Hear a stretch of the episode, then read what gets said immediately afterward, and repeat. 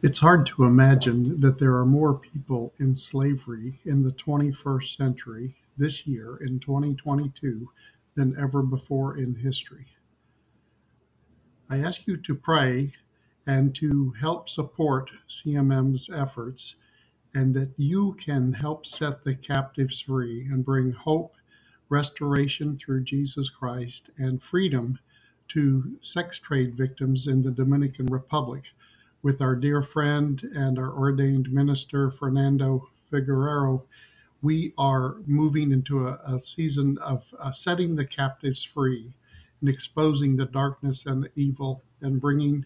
those who are the evildoer, the mafioso types, many of them Russian mafioso in Dominican Republic,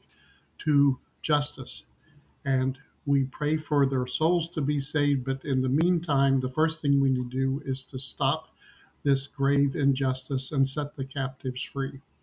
So I ask you to pray, and as the Lord leads, always give and support our efforts to help Fernando Figueroa and his team risking their lives in Dominican Republic, working in conjunction with the military and the police to end this travesty of injustice. So pray and let us know if you have questions, and we can put you in touch with Fernando directly if you want to know more. God bless you, and thank you for praying.